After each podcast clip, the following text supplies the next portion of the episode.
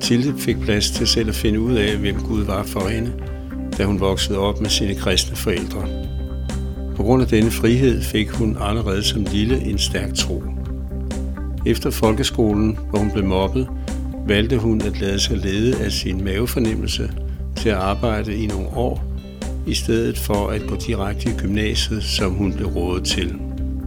Denne selvstændige beslutning modnede hende, og efter gymnasiet fik hun anbefalet en kirke, som hun nu kalder sin, hvor hun også blev døbt.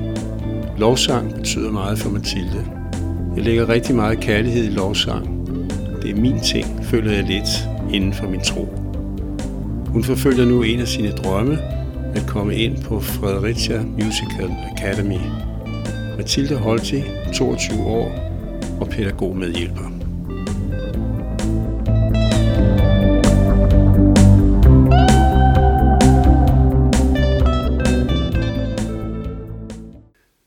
Drømmer du om? Hmm. Jeg drømmer om mange ting. Øh, jeg øh, er lige nu i gang med at, at forberede mig for eksempel til en optagelsesprøve på Fredericia Musical Academy. Øh, så, så ja, drømmer egentlig om at kunne få lov til at gøre noget af det, som jeg føler, at Gud han har virkelig sat på mit hjerte, øh, som er musik og teater og dans og sådan forskellige ting. Øh, og øh, ja, så drømmer jeg om at kunne få lov til at være sammen med Gud. Altså det, det er en helt oprigtig ting, som jeg faktisk prøver at holde fast i hver dag. Øh, at jeg kan sidde i slutningen af mit liv og tænke, at, at det var noget, jeg holdt fast på, og det var noget, jeg gav videre til mine egne børn, og, og som var en del af, min, af mit liv. Hvordan gik du fra din øh, forældres tro til en personlig tro? Øhm, jeg føler ikke rigtigt, der var som sådan en, en overgang. Jeg tror, at mine forældre har altid været rigtig gode til ikke at lægge det der sådan pres på en med, at, at, man, at man ligesom skal blive kristen, og at selvfølgelig har de stadig taget os med i kirke og introduceret os for det, men der har ikke været den der tvangsfølelse om, at det var den eneste rigtige vej. De har rigtig, givet os rigtig meget lov til selv at, at finde ud af det, så så helt fra, da jeg var helt lille, så, så fik jeg faktisk en meget personlig tro øh, ret hurtigt, fordi jeg fik plads til selv at finde ud af, hvem, hvem Gud var for mig. Øhm, men jeg tror sådan, at jeg rigtig gik til min personlige tro, da jeg valgte min egen kirke øhm, som 19-årig. Jeg startede her, hvor at jeg lærte Gud at kende på en helt ny måde, øhm, som jeg havde brug for i mit, sådan, mit unge voksenliv. Øhm, og der fik jeg ligesom lov til væk fra mine forældre og finde ud af, hvem Gud var, og få lov til selv at, at prøve det af, det her med, med lovsang og med, med kirkefællesskab, øh, og finde venner og, og alt det, som kommer med at starte i en ny kirke. Så det var sådan måske der, det rigtig gik over til min egen personlige tro, men ellers så føler jeg altid, det har, været, det har aldrig været min forældres tro, øh, indtil jeg ligesom, det var det selvfølgelig, der var helt lille, men der er, sådan da jeg selv kunne begynde at finde ud af, hvem Gud var for mig, og i min fantasi tænkte jeg bare altid, at han var en stor krammebamse, da jeg var lille. Øhm, så ja, det er kommet meget naturligt, takket være mine forældre, og at, at de lod det være op til mig selv at finde ud af, hvem Gud var for mig. Hvordan foregår din stilletid? Altså min stilletid med Gud, den foregår oftest øh, i et lukket rum for mig selv, øh, med noget, med noget lovsang øh, stille i baggrunden, som ikke forsyrer for meget, men ligesom bare sådan, så der er lidt musik, og der ikke er helt stille. Og så med min bibel og med min bønnebog, og så, og så plejer jeg at, at skrive en lang bøn ned i min bønnebog om, hvad det er, der lige er på mit hjerte, om der er noget, jeg vil bede for, eller noget, jeg er i tvivl om. Og det er rigtig vigtigt for mig, at i min bønnebog, at, at det er som en samtale til Gud, at hvis jeg har skrevet noget ned med, og Gud, jeg er virkelig i tvivl om det her, og så bagefter tænker, ej, må man godt sige det til Gud? Så skriver jeg, må jeg godt sige det til dig? Øh, sådan så det bliver den her sådan, samtale på en eller anden måde, at, at, jeg, at jeg mærker, at han er den her far, som jeg godt kan stille spørgsmål til. Øhm, og når jeg så har skrevet en lang bøn, så bladrer jeg lidt i Bibelen, og enten så genlæser jeg nogle, nogle områder og nogle steder i Bibelen, som jeg føler ligesom, jeg har brug for, eller så går jeg på opdagelse og prøver at finde noget nyt, som Og nogle gange har jeg oplevet, at, at det, jeg har fået, så passer til min bøn som et slags bønnesvar, eller som en slags tag det roligt, øhm, og en slags fred i hjertet til, hvis man har haft nogle frustrationer. Og andre gange, så er det ikke. Men, men så har jeg måske bare lært noget nyt, som jeg ikke lige vidste før. Vil du fortælle om nogle svar på bøn? Øh, ja. Jeg, øh, jeg oplevede, da jeg lige var blevet færdig med 10. klasse, det havde været et år, som var meget, meget sådan angstpræget for mig. Øhm, og jeg kunne ikke helt finde ud af, hvad det var, jeg skulle, øh, fordi at alle sagde, at jamen, nu skulle du videre på gymnasiet, nu skulle du videre ud og lave noget, noget andet og fortsætte i skole, fordi men jeg var kun 17 år. Så det var ikke så mange, der tænkte, at arbejde var noget, som jeg skulle gøre nu. Det skulle jeg ligesom vente med til gymnasiet. Og jeg var meget sådan, åh, hvad, hvad skulle jeg gøre? Meget i tvivl, for det havde været et super hårdt år, og jeg havde egentlig bare brug for at, at komme lidt tilbage. Øhm, og der snakkede rigtig meget med Gud om det, og havde sådan lidt svært ved, for fik, jeg har aldrig oplevet at få den der stemme, som runger ind i hovedet. Det, har ikke, sådan, det er ikke den måde, Gud snakker til mig på. Øhm, så jeg var sådan lidt, og nu øh, så besluttede jeg mig ligesom for, at jeg tror på Gud, han er i min mavefornemmelse. Det er ligesom der, jeg mærker bøndesvar. Så jeg besluttede mig for at, øh, at gå med den mavefornemmelse, og lade være med at gå i gymnasiet, og arbejde i nogle år. Og jeg oplevede bare, hvordan Gud han fik hver eneste ting til at, at lykkes i hele det projekt. At han gav mig arbejde efter arbejde og sørgede for mig, når, når der ikke måske, når det, der var en, der kom og sagde, nu kan du ikke være vikar her mere, fordi nu er den, du vikarierer for, kommet tilbage. Så samme dag, så fik jeg et opkald fra et nyt sted, at nu vil de gerne bruge mig derude, og, og oplevede ligesom bare, hvordan han sørgede for mig igennem de to år, hvor jeg arbejdede, og at, at ligesom forsikrede mig i, at den mavefornemmelse, jeg havde haft, den var rigtig, og det var ham, der havde sagt, at det her er det bedste, du kan gøre. Og, og den stod, det stod rigtig sådan klart i mit hoved, fordi det var meget der, hvor jeg fandt mig selv og blev, blev voksen på en eller anden måde, og, og turde stole på mig selv efter de to år. Øhm, så, så det er sådan en ting, jeg altid tænker tilbage på, hvordan Gud han bare bar mig igennem, og det var det ene bøndesvar efter det andet. Øh, så, øh, så, og det, jeg føler bare, at det, hvis ikke det var for den periode, så ved jeg ikke helt, hvor jeg havde været hen i dag. Hvordan med venskaber? Hmm, altså nu har jeg både ikke-kristne venner og kristne venner, øh, og jeg tror måske lidt, jeg prøver ikke at tænke, at de er forskellige. Øh, at det også er vigtigt for mig, fordi det er også det, jeg ligesom ved, at så er vi rigtige venner, at de kan rumme mig og min tro ud over det. Øh, ja, og så har det bare altid været, været vigtigt for mig, at, at kunne snakke om min tro med, min, med mine venner, og, og, øhm, og jeg føler også, at, at der altid har været sådan en, en åbenhed fra deres side i, at nogle af dem har været interesseret i at komme med i kirke, og spurgt, hvor det var, jeg gik i kirke henne, og synes at det var meget interessant. Og, og så tror jeg bare, at jeg har oplevet, da jeg selv gik i folkeskole, da jeg var yngre, at blive mobbet rigtig meget. Så det der med, for mig var det, har jeg fået en eller anden detektor i, hvem det er, som, som fungerer med mig. Og, det, og der holder jeg bare rigtig meget fast i, hvem der gør ligesom mig glad.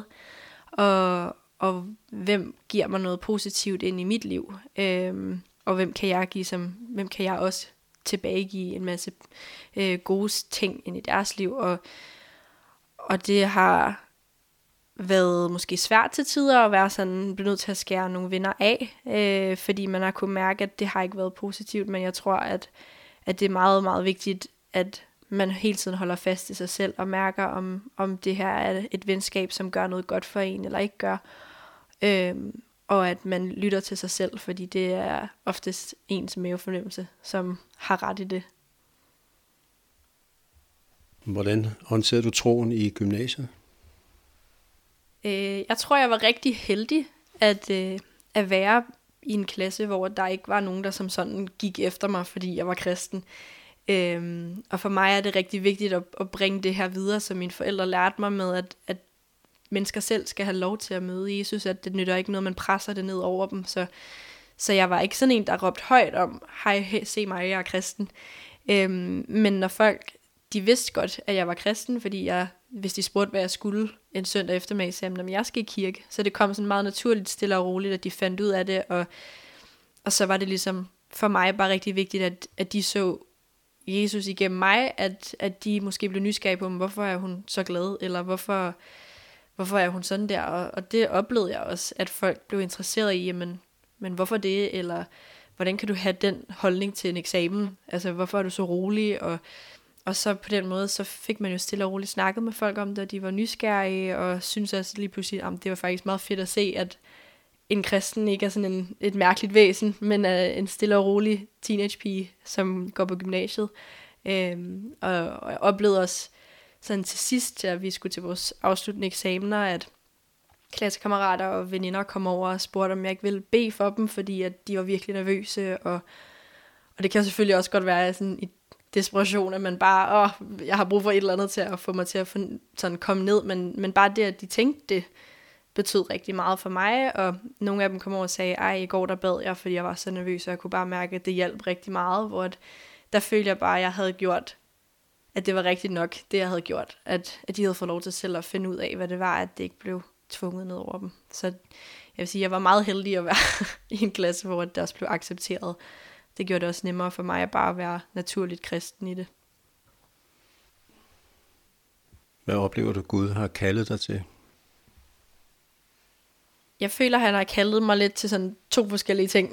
og det har også været en af de ting, som jeg skulle finde ud af, hvad det var, jeg ligesom skulle gå efter.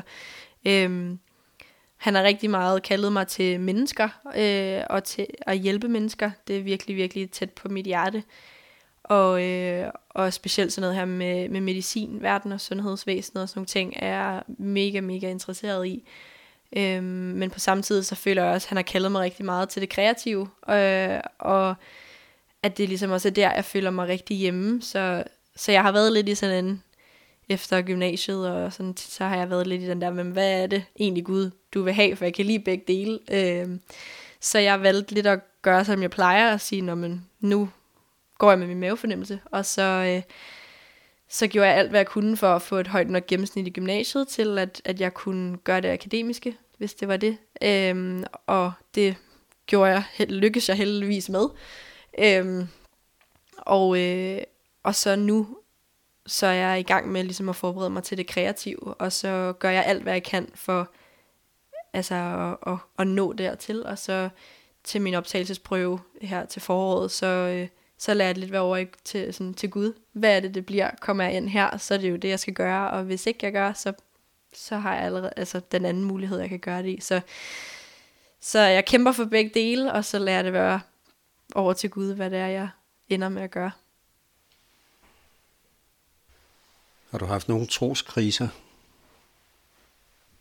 Jeg tror, jeg tror alle, eller det er måske at generalisere lidt, men jeg tror de fleste har øh, troskriser, specielt som teenager, den der periode, hvor man, hvis man specielt hvis man er vokset op med, med en kristen, i en kristen familie, med kristne forældre, og så kommer man lidt på, til det der stadie, sådan, og hvem er, hvem er Gud egentlig, og lige pludselig er der mange andre ting, der fylder, og begynder ligesom at gå fra den her med Gud bare måske er den her store varme skikkelse ind i hovedet, til at, at Gud måske er noget mere komplekst, og hvad er det, og så der havde jeg nok den der, okay, hvad er det her lige, men, men jeg tror ikke, at jeg har stået i en situation, hvor jeg virkelig har været i krise, og, og sådan været meget, meget langt væk fra Gud.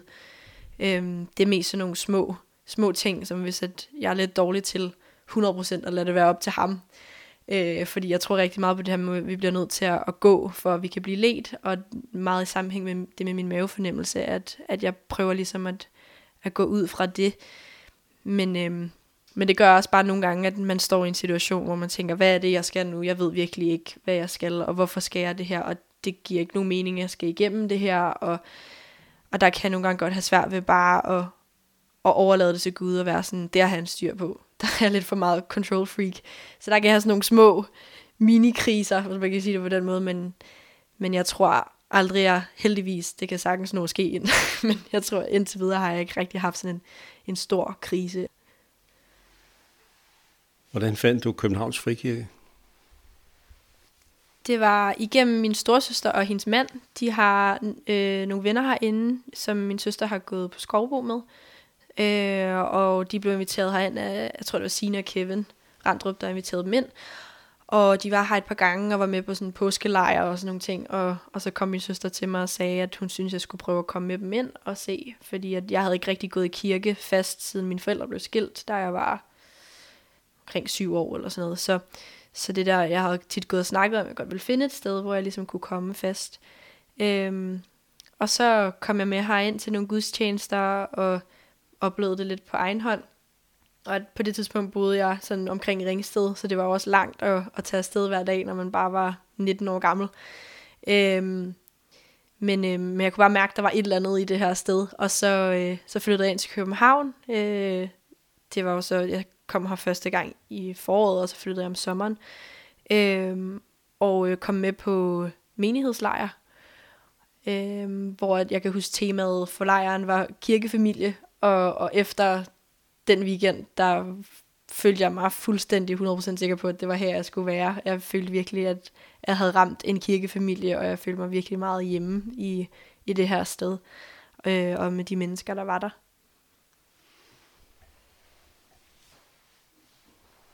Hvad betød dåben for dig?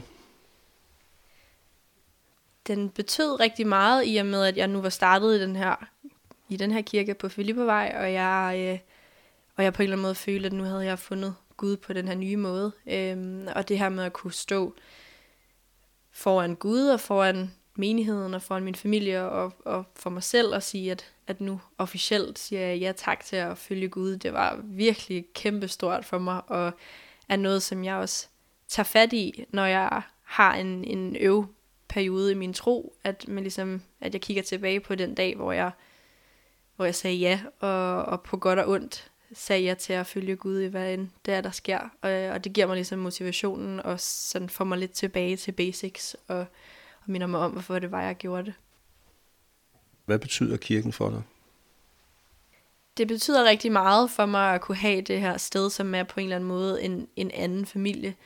Øhm, og øh, min hverdag er super travl med alt det, som jeg skal forberede mig til, til mine fremtidige planer, og med arbejde og venner, og så det kan være svært måske nogle gange at lige få sat sig ned og have stille tid med Gud. Så, så det her med, at jeg altid ved, at der er søndag formiddag eller aften, øh, til at kunne komme ind og, og sætte mig ned og bare 100% give min tid og min, og min så fokusere på Gud i et par timer, det er virkelig værdifuldt for mig. Sådan så jeg ved, at der altid er det her sted, hvor jeg kan komme og være i, i Guds nærvær og være med en masse mennesker, som jeg altid hygger mig med og altid har det sjovt med, og hvor man virkelig bare kan komme, som man er. At der er ikke noget pres i, at du skal se ud på en speciel måde. Du kan bare komme og se træt ud, hvis det er det. Øhm, og så er der altid en kop kaffe og en at snakke med. Hvilken betydning lægger du i lovsang?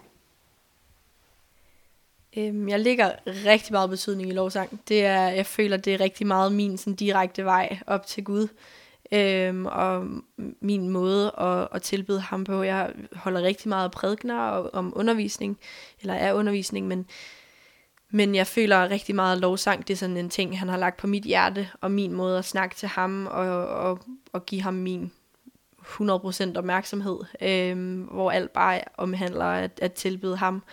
Så, øh, så jeg lægger rigtig meget øh, kærlighed i lovsang. Det er, det er sådan det er min ting, føler jeg lidt, inden for min tro, det er lovsang. Mange tak, Mathilde. Selv tak.